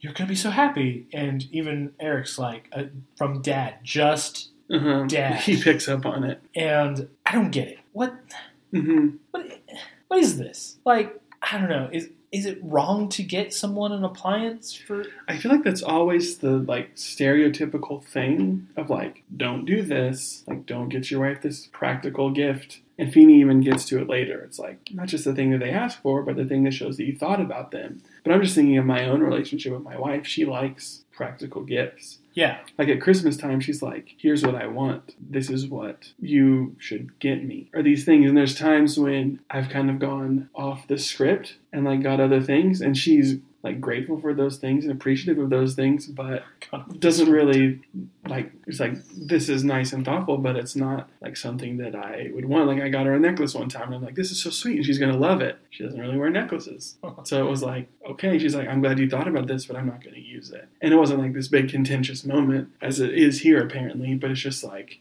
I guess people are different, and this show isn't really allowing for those differences. It's like, all women are this certain way, and all men are this certain way. Let's just let's talk about this this whole line because I want to go up through the Feeny talk real quick. I think in a lot of ways Feeny is wrong, and I don't think he's wrong because like oh, girls should want practical things. No, because what he's saying, like, okay, so when they first get in there, he's like, this thing could crush coal into diamonds. And Feeny goes, that might be a better way to go, and he ends up getting her a pearl necklace. And it's like, wh- wh- and Feeny says, like, yes, you didn't have to think about her, what she would like, like, you didn't have to think of the things you loved about her. But both of those are just generic gifts. Mm-hmm. Like, Like a pearl necklace is just like the the standard. It's like, let me get you jewelry. Yeah, like That's not really thinking either. you're not. You're are these thoughtful gifts? Is this like honestly like okay? I'm gonna brag on myself just for a second, but not because of a reason. Oh boy, here we go. So on my first date with an ex girlfriend, she talked about how she loved her PlayStation 2 and she loved a video game called Zapper. I filed that away, and on Christmas I got her a PS2 with the game Zapper. Like, and she loved it. She absolutely thought this was the coolest gift she'd ever gotten, and it wasn't. Look at this. But all I Cyrano de Bergerac over here. But all I did was exactly what Alan did. I remembered something she said she wanted or Mhm. liked, and I got it for her. Like I, I didn't get her something generic. I didn't get her like I got her something personalized for her. hmm And, and may, I don't know. Maybe a trash compactor isn't that, but like a trash compactor is going to make her life. I don't know what it would make it. I've never had a trash compactor. Well, it makes life easier. But if it's like something you've said you wanted Yeah, and then it's given to you, like, isn't that a good thing? And I'm not like, women just need to be grateful, rah, rah, rah. I'm just like, this is a weird dilemma yeah, and that's set up. And it's weird. It's weird messaging because like you should have gotten her a diamond instead of instead of this appliance. And it's like No. why? Yeah, like this reminds me there's an episode of Parks and Rec where it's Christmas time and Mark and Anne are dating at this point. And Mark is like, I think I know what to get Anne for Christmas because she mentioned months ago she needs a new computer bag. And so I filed it away and I got her a computer bag. And then Tom is like, No, like you dummy, you need to get her diamonds. Because like all women love diamonds and all this stuff. But then in the end, he ends up giving her the computer bag because Tom's generally an idiot. Um, and then she's like, You remembered, like you listened to me Yeah, and heard what I wanted and then did something. And so it's like, and that's a good thing. And I know that's just another TV example, but maybe that's just the difference between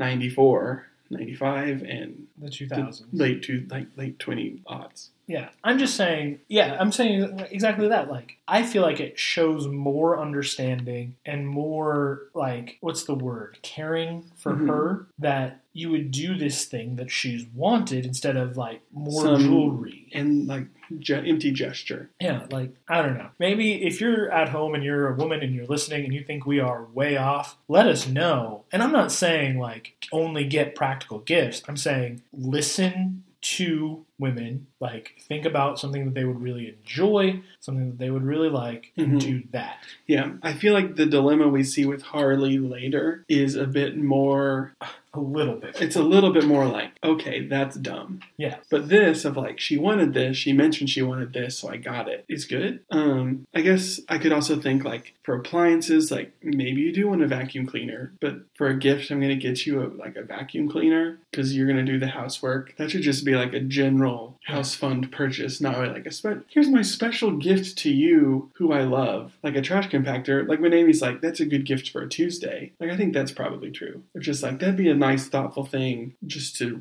receive But for it- the house. But a trash compactor is like a big deal that It- needs to be like, installed. Yeah. It's not like a thing you just go out and buy. I guess it's like it's our anniversary. I love you. You're very special to me. Here's an appliance because you're the one who works at the house. Now, if we know that Amy has brought up that she doesn't think appliances are Good gifts. good gifts for anniversaries, then maybe we've got That's something. thing. Yeah. But we don't we aren't led to believe that. Yeah. We're led to believe Alan thinks he knows exactly what he's doing. Yeah. He feels really proud of his gift because he thinks he's being very thoughtful. Yeah. I feel like this is a worse version of the car thing because I think Alan was totally in the wrong in the car thing. hmm And I'm not saying Alan isn't in the wrong here. I'm just saying the show doesn't portray to me as the way that Alan is wrong. And, and, and again, we're guys, maybe, but like once Maybe again, we're just missing it. I'm not saying practically. If she had, if like six months ago she had said like, ah, you know, I just love Princess Cut Diamond, and you know he filed that away, and he's like, she loves Princess Cut Diamonds, getting her a ring, hmm Or even like, man,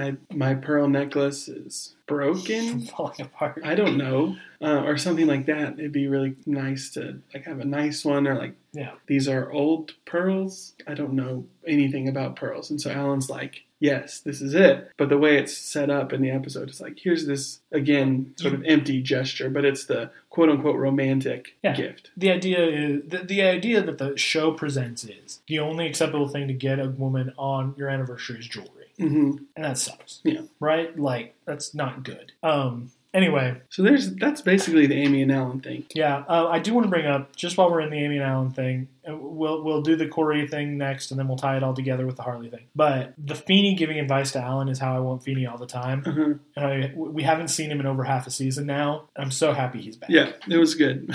I'm just so happy to have. Well, and this may be the best Feeny advice scene, even though I disagree with him. Don't get me wrong, but even though I disagree with him, just him like you know using that kind of yes, you didn't have to think about what she wanted, what she. It's just a good way of teaching, a Uh-huh. good way of helping him realize Yeah, it. just kind of like this is yeah, the. leading him to the answer. We've been rough on Feeny for a season and a half now. It's like good job, Feeny. And I do like the like on the husband highway. There's very little forward motion, just a lot of men frantically backing up. Is that how you feel in your? No, I, I don't. I just thought that was funny. Yeah, it is. It's a funny. It's a funny s- sitcom Uh-huh.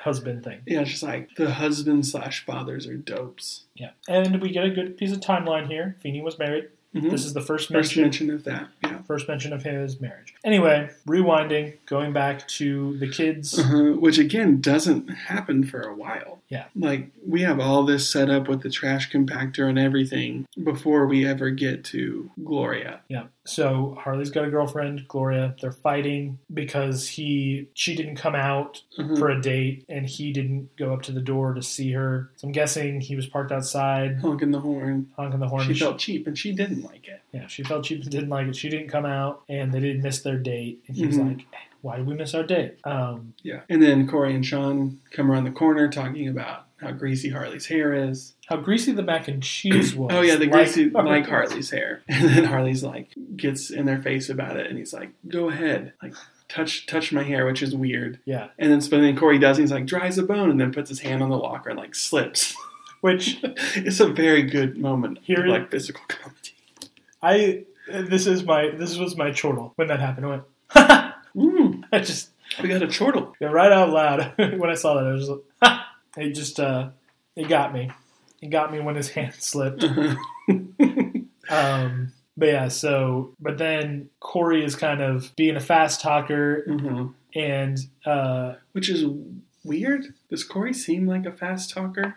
I don't think he's an effective fast talker. yeah, probably not an effective one. Um, he does some fast talking from time to time. guess I don't really think of him in that way. Yeah, and a lot with the bullies, I guess, because like in um, the first episode of season two, like you know, if I was in my homeroom, I wouldn't be anywhere near your way. Uh-huh. So that's kind of Yeah, we do see that. Um, but he's like being a fast talker, and uh, then Shawn become, comes over and he's the smooth talker. hmm He's like, "Oh, this Angel, of the hallway. So Claudia Schiffer's cuter, cuter younger younger sister. I don't know about cuter.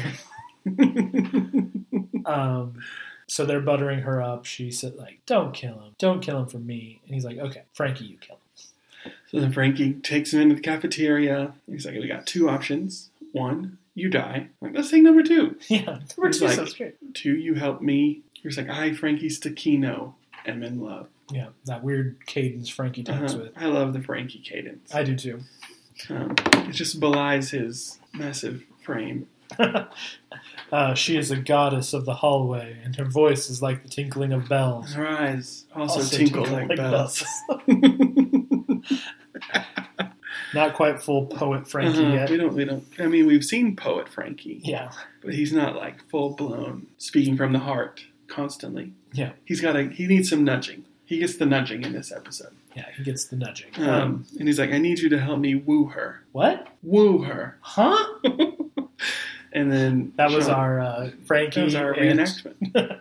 Shawn. I just love Yeah. that line. I don't want to die before I know what woo is. uh, yeah, and Corey's like, I don't know if we're the guys to help you. And he's like, Yeah, probably not. So you die. I don't want to die before I know what woo means.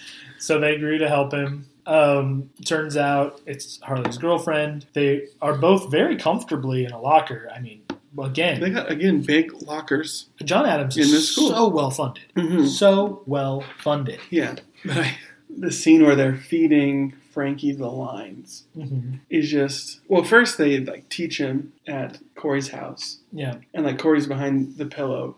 Corey is. He's like, "Talk to this lamp like it's the girl," because they still don't know who it is. And then he's like, "Could it be the pillow? Could she be the pillow?" And then Corey's holding it up. it's just very funny. Like, "Oh, Frankie, that's very nice." Yeah, tell her her dress looks good. Oh, this whole thing. Um, yeah, and then they get in the locker, and he's like, "I can't do this without you." Mhm. So, and they're like, "Well, we can't be there with you. What are you going to do? Put us in your locker? So they do. Cuts to them being in the locker. Um, it's Harley's girlfriend that comes up, though the boys don't know that. hmm And I just feel like this scene is really funny as they're saying the things, Mhm. and Frankie's like kind of messing it up. yeah, Um, it's like I wanted to say this to you for so long. It's like I wanted to say to you so long. yeah, But the one, this was the one that got me, is when they come out of the locker and they see that it's Frankie and Gloria, and then Shawn does like the, yeah. and then Frankie goes, "Ah!" and like points and does like a little squeal, just like Shawn did, because he's still doing the things. or it's like a, I don't think I it's like noticed a, that. Woo! he does. He gives like a woo and points down the hall. What is that? What is the sound that they make? It's like a Yeah, it's like a gasp, but then he does like a woo. woo, Yeah. not like a woo her, but a different kind of woo. Uh, I don't think I noticed that actually. It's so funny. that is funny. Um, yeah, Frankie. You know, Frankie when he goes off script is when he gets her though. Yeah, like Like he like he needed the little nudge. Once he was nudged, he had it, Yeah. and he's like very heartfelt, really just saying saying what he feels. yeah, um, he's saying what he feels. He's going after his best friend's girl. Um, he Again, they're very good friends. yes, Like they support each other very well. So this is a big betrayal. And, yeah, it is. I, I have questions about how much Harley really likes this girl, but okay, He got her tires steel belted, that he stole. three of them. because the guy came back. Um, yeah. So once again, though, we have a girl falling for a guy because he's showing her some basic decency. Uh-huh. like the, the the bar at John Adams is so So low. low. Like any basic decency, and you can have any girl you want. You can have Linda. You can have Stacy. You can have our Lord TK. Uh-huh. You can you can have any girl you want as long as you're just you know nice. Yeah, That's John Adams for you. Sorry, I was just thinking that we need to make a fan cam of TK to just post on Twitter all the time. we stand TK. We do. We do stand TK. Um, that's funny. We should do that actually. Um, I have no idea how to do that. I don't either. Maybe I can talk to my brother-in-law. Oh yeah. He might know. It's like, can you help me make a fan cam? It's like, what? What are you talking about? What is what is that? I didn't I didn't know what it was at first, but now I, I, I realized. But anyway, yes, um, yeah, basic human decency. Get you any girl you want John Adams High. Um, so they go to get a burger at Chubby's, of course, and Harley gets there right in time to hear the boys say something incriminating. hmm It is funny when Shawn's like, it's all just circumcised evidence. Yeah, circumcised evidence. Circumcised evidence is funny. hmm But then Harley catches them. They're busted. So they end up going to where they are, which is Chubby's, because where else Yeah. Where'd they go? It's, it's Philadelphia's only restaurant. Other than La Bougia from Well, season one. But that's not really their scene. They, they that disappeared with Minkus. Yeah. Minkus and La Bougia and the Miller Grill, or Hill Grill, Grill on the Uh, Miller- Phil's Grill. Phil's Grill. Phil's girl. Yeah. And the Bob Stoochecks. Pizza World and Burger World. Yeah, all, And International House of Salads. They're all gone. It's just Chubby's now. Minkus took them all with him. There is only Chubby's. What you don't realize is it's a different Chubby's they go to every week. It's just all the different Chubby's Uh-huh, franchises. there's a bunch. It's very Um, popular. which actually could explain a few things, but we'll we'll get there later. Um, They're all down the same set of stairs, though. They're similar stairs. yeah, so they're there, and my my best girl and my most trusted flunky. How could this happen to me? And then apparently they'll just all leave. Everyone will leave the restaurant when Harley says they have a confrontation. hmm Yeah, they have a confrontation, and Gloria's like, "You just don't really care or listen," Yeah. which seems true. Yeah. And she's like, "You never get me anything." She's like, "I got you tires, steel belted." She's like, "You only gave me three. It's like because the guy came back. That one doesn't seem to quite fit in with. Our earlier conversation of like it, this is something that she mentioned she wanted, and so he got it. he's just like tires, of course. Yeah, That's what you. That's what you would these are get. things I would value. Uh-huh. So that's what you should value. Yeah, which that is the wrong way to take. hmm That's the wrong way to take. Is this is something I would value? But what what Gloria is asking for is empathy. She wants She wants to be listened to. She Yeah. wants someone to say nice things to her. she wants like him, him to come to the door. She wants to be treated well. But Uh-huh. Gloria's thing is much more understandable than Amy and Alan's thing. hmm Um, But then Corey points out, like, hey, my parents are going through this too, sort of. sort of. Um, but they'll get over it. Like, they're not going to split up over this. And so Harley gets it in his head that he needs to go and talk to Corey's parents. Mhm. Of course, because he knows where their house is. He's probably cased it before. Or, Yikes. or he got the address and sent Frankie there for TK. That's true. He would have known. Yeah, but, uh, there's some good continuity. Good job, Boy Meets World. You did it. Well, we had to do it for him. But anyway, um, yeah, and he just he takes off and he talks to Amy. Uh-huh. He just shows up at the door. He's like, I'm a school chum of your son's. He's like, Eric? No, the No, little the squirrel. squirrely one. Oh, Corey. Yes, that's the one. Yeah, um, very funny. Uh, and Eric sees and he's like, Harley's with my mom. He's like, get away from her, Keiner. Um, and, you know, he takes pride when they're like, everyone's very afraid of you. You flatter You me. flatter me. Um, I really like Harley's satisfied face. Uh-huh. Like every time he's like, like when they're like, uh, "We'll put you in the movie," and he's like, "Oh." oh. Mm. He's like, I'm satisfied with this idea face. Yes, It's very pleases funny. me. Uh, Dan McNulty, come on the show. Yeah, that's a that's a get. That would be that would be a get. Can we become best friends with Dan McNulty, please? Um, but yeah, Harley Harley's acting is great here. Um, again, I just feel like they're saying nothing. hmm Like the whole talk with Amy is like, oh, we just want to be we just want to be listened to and appreciated. Yeah, but what does that look like? What is that? Yeah, it's very ill defined. And then the solution is, I got her a pearl necklace. Yeah, That's not really listened to or appreciated. Yeah, so yeah, Alan comes in. He got the pearl necklace. Like, it, it, well, there was a three day fight with them apparently over this trash compactor. Which why wouldn't that just be a thing you, you figure Resolve. out, resolve? I don't get it. And then it was like, well, all women really want us to be listened to and appreciated. Fine, whatever. I guess there is some truth to the idea that if people just had empathy for other people, it would fix a lot of the world's problems. hmm There's some truth to that, sure. Um, especially like especially men having empathy for women and remembering like, oh, just because they're women doesn't mean they aren't people too. Which has been the lesson multiple times Uh, yeah. and hasn't been learned yet. Um, although Corey is a little bit like an, an object that just gets traded around. Uh-huh. But anyway, um, I guess she does choose. To She chooses to go with Frankie. Yeah. This isn't a TK situation where they talk about her. Like she's an agent. Yeah, she she has She has agency. agency. Um, but yeah, so again, the solution seems to be presence. Give people what they want, Yeah. which Alan already did. But then he's like, she wants to be with Frankie, so I'm gonna give her that. Yeah, and Harley, I mean, he does a good friend thing, and it's like, well, right now she wants Frankie, I'm giving Frankie. So the resolution to the Harley story is a lot better than the resolution to the Alan Amy story. Mhm. He's like, she wants me to back off and be with this other guy. That's what I got to do.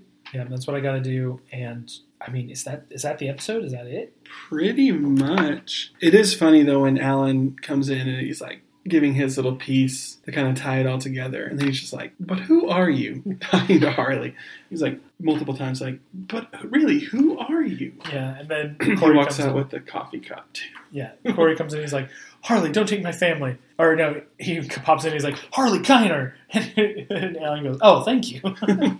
It's like, do what you want to me, but don't don't hurt my family. yeah, Um, but then Harley walks out with a coffee cup. He's like, "Uh, "You forgot the coffee cup." He's like, "Good eyes." Yeah, good eyes. And he like, uh, he t- like taps on the wood. Uh-huh. It's very Again, just seems very pleased. Uh, it's very good. And then with the wrap up, Corey's like, I am Cyrano. No, you're not. Not even kind of. Shawn gave all the lines. Uh-huh. Like, you really lost nothing in this whole thing. You didn't have the personal sacrifice. And Turner's like very mature, Yeah. like way of looking at life. And then Shawn's like, "The volleyball team is running laps," and they both run out to go watch. he goes, Oh, baby. and then run, run off to watch it. And that's that's it. that's the episode. That, that, There it that, was. there that was. That was that was a thing that happened. Um, I don't know that I am any more prepared to rate this episode than I was beforehand because there are great things about it, right? Uh-huh. Like there really are. Um, I don't know why Alan and Amy's story has just missed with me so often, but I don't. Because I mean, as the show continues, they become less. Yeah, And even now, the Alan and Amy stories, because before it was like Alan and Corey, the story was about them. Mhm. Never really much about Amy, which sucks. yeah, But now it's like Corey has his life and his parents have their life. hmm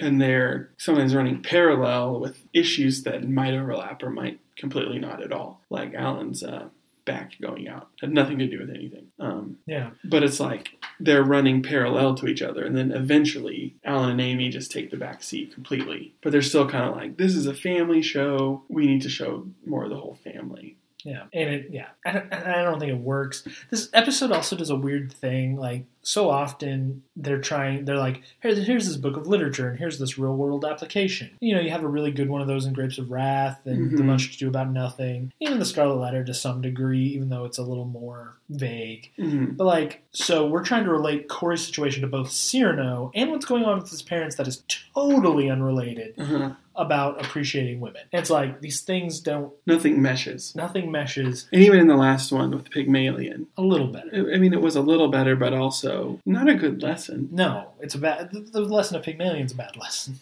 Um, yeah, so yeah, I don't know. The parent story did not work for me at all. Um, every I, I loved every scene with Corey, Shawn, and Frankie, and like I said, that's in my mind. This is the Corey, Shawn, and Frankie episode, hmm but it's not. Yeah, there's some really good moments. Yeah. And some maybe even like great moments that are just stitched together with really meh moments. I don't know about Like the last moments, one, the last good. one was very funny. Then the last episode, I feel like was very meh moments stitched together with more incredibly meh, icky moments. Yeah, with the exception of Turner and Feeny's last Mm, thing, little and, exchange. and Eric Throughout.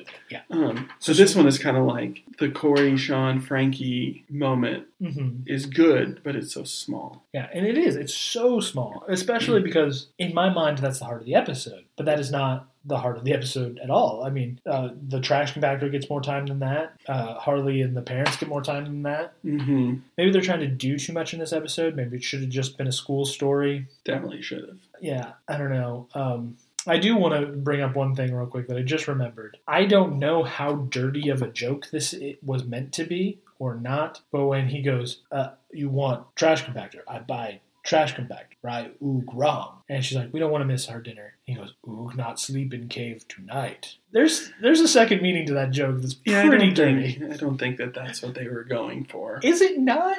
I don't think so. Hmm, maybe. Um, I kind of think that was a sex joke for the parents that I never picked up on until now. But anyway, I don't know. um, anyway, going to the ending of this episode, It was it was okay. it was fine. I feel like the more we talked about the Alan and Amy stuff, it I I feel like as I watched it, I enjoyed it because I thought Really? that the well not the Alan and Amy side, I thought that was a meh, but I really thought that the Frankie bit elevated it quite a bit. Yeah. And as we've been talking, we've just been dogging on the other bad parts. Well, because the good part is so small. It's true. But I guess as I watched it, it felt bigger. Yeah. But we spent most of our time talking about the bad parts. Maybe I well, and I, I think that's I think that's part of that expectation thing. In my mind, again, this was the Frankie Cyrano episode, but it's not that. Like, I mean, it, I guess it technically is, but that that whole thing from like that moment to that moment is like five minutes of a twenty-five Mhm. minute episode. Maybe a little more. It's just very overshadowed. So what did you rate it? I, I that's kind of what I'm trying to figure out. I, I put six out of ten. I kind of want to drop it to a five point five out of ten. Um, I'll go with six because Yeah, I was going to say seven because it just felt like the good parts and the bad parts even each other out. I I wish there were more goods. The only part I Don't like we all? the only part I like is basically from the moment the moment that they enter the or they they make fun of Harley and up through Chubbie's. I don't want to die before I know what woo means. Yeah, those parts are really good. Um, but all the, all the parent stuff doesn't work for me. I don't like that the parents are part of the resolution. Not because I dislike the parents, just because it's so they're not saying anything. It's so Mhm. nothing. Um, so anyway.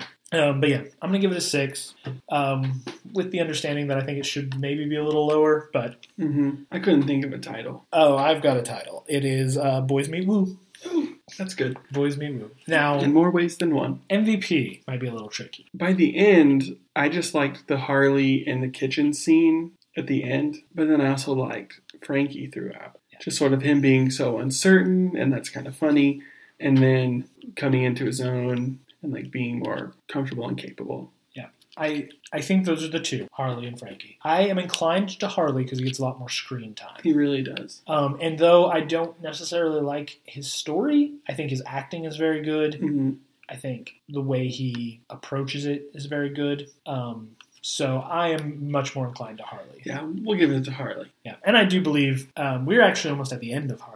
So It's true. uh, He comes back a little bit in season three. just the one episode, right? You might be right. Yeah, I think it's just the one episode in season three. Um, but we're almost at the end of Harley. Frankie will have. I am we certain. have through season four. yeah. Well, he's also in five. He is? Yep. Their senior year? Yep. Uh, he's at least in the very last episode of season five. Uh, he and Joey are both in that episode. We're just a little ahead of ourselves. Yeah, but I'm just saying Frankie will have other opportunities And I can think of some. to be MVP. This is probably going to be Harley's only MVP. Maybe not. Who knows? But probably. But probably. And he's legitimately likable. hmm Uh, the whole, oh, you're the one all the kids are afraid of. You flatter me. Flat him. Good eyes. Good eyes. um, so, yeah, we'll give it Steel belted. So, The guy came back. Um, so yeah, Harley MVP, um, and that's that's the episode. Two that have very conflicting, and I, I don't like to be negative. I don't. Are you sure? well, I've been very positive for the last many many episodes. You're positive that you don't like to be negative? yeah. um, but I hated the messages of these episodes. Yeah, they're just so not good. Well, and they're so cookie cutter and Mhm. bland. It, it really is just like a fortune cookie. But not like a good cookie cutter. Or a good fortune cookie. Well, the modern fortune cookies that are just like you'll have success on your next endeavor. hmm It's more like yeah, Isn't that all fortune cookies? And here's your lucky numbers on the back and how to say a word in Mandarin. I mean, I've gotten like, I've gotten like, an old friend is about to re-enter your life. That's always fun. I liked the one I got that said, teamwork makes the dream work. I feel like that was before it really became a popular phrase. Maybe that's so generic now. I, I love it though. Teamwork makes the dream work. Maybe the true Boy Meets World is the friends we made along the way.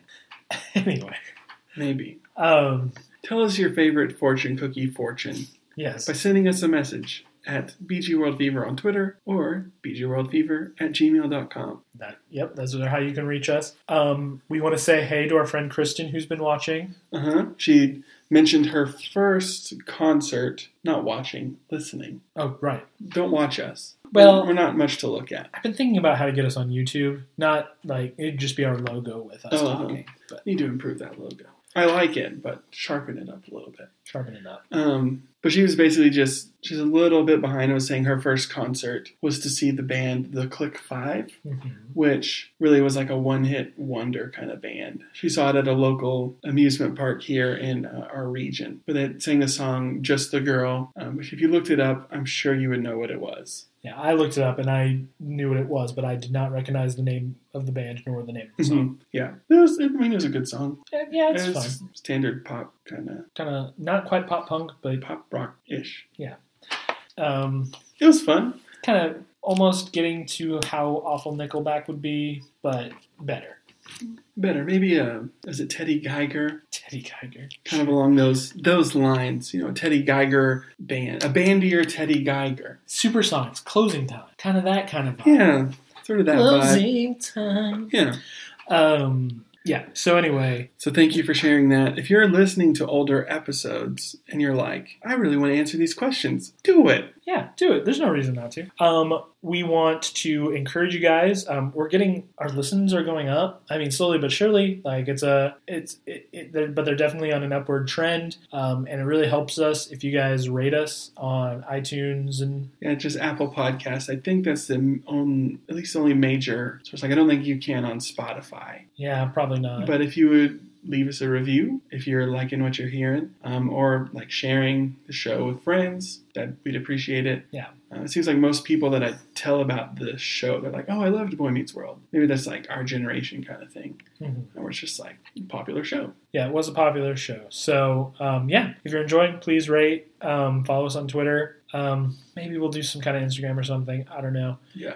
Um, but yeah, so we're lots of things coming. Um, we got a great new theme song, and we want to thank Dizzy Parker for it. hmm Uh, the link to the YouTube video will be in our description, and from there, that YouTube video links all the different places you can find Dizzy, uh, find his music. Um, he's a talented musician um, that we hope to have on the show someday. Um, but yeah, we're loving having a theme song. hmm It feels pretty cool. Yeah, I think so. And that's all I've got. Me too. So from all of us here at Boy Meets World Fever, I'm Cameron. And I'm Chance. So long, world. So long, world. When this boy meets world.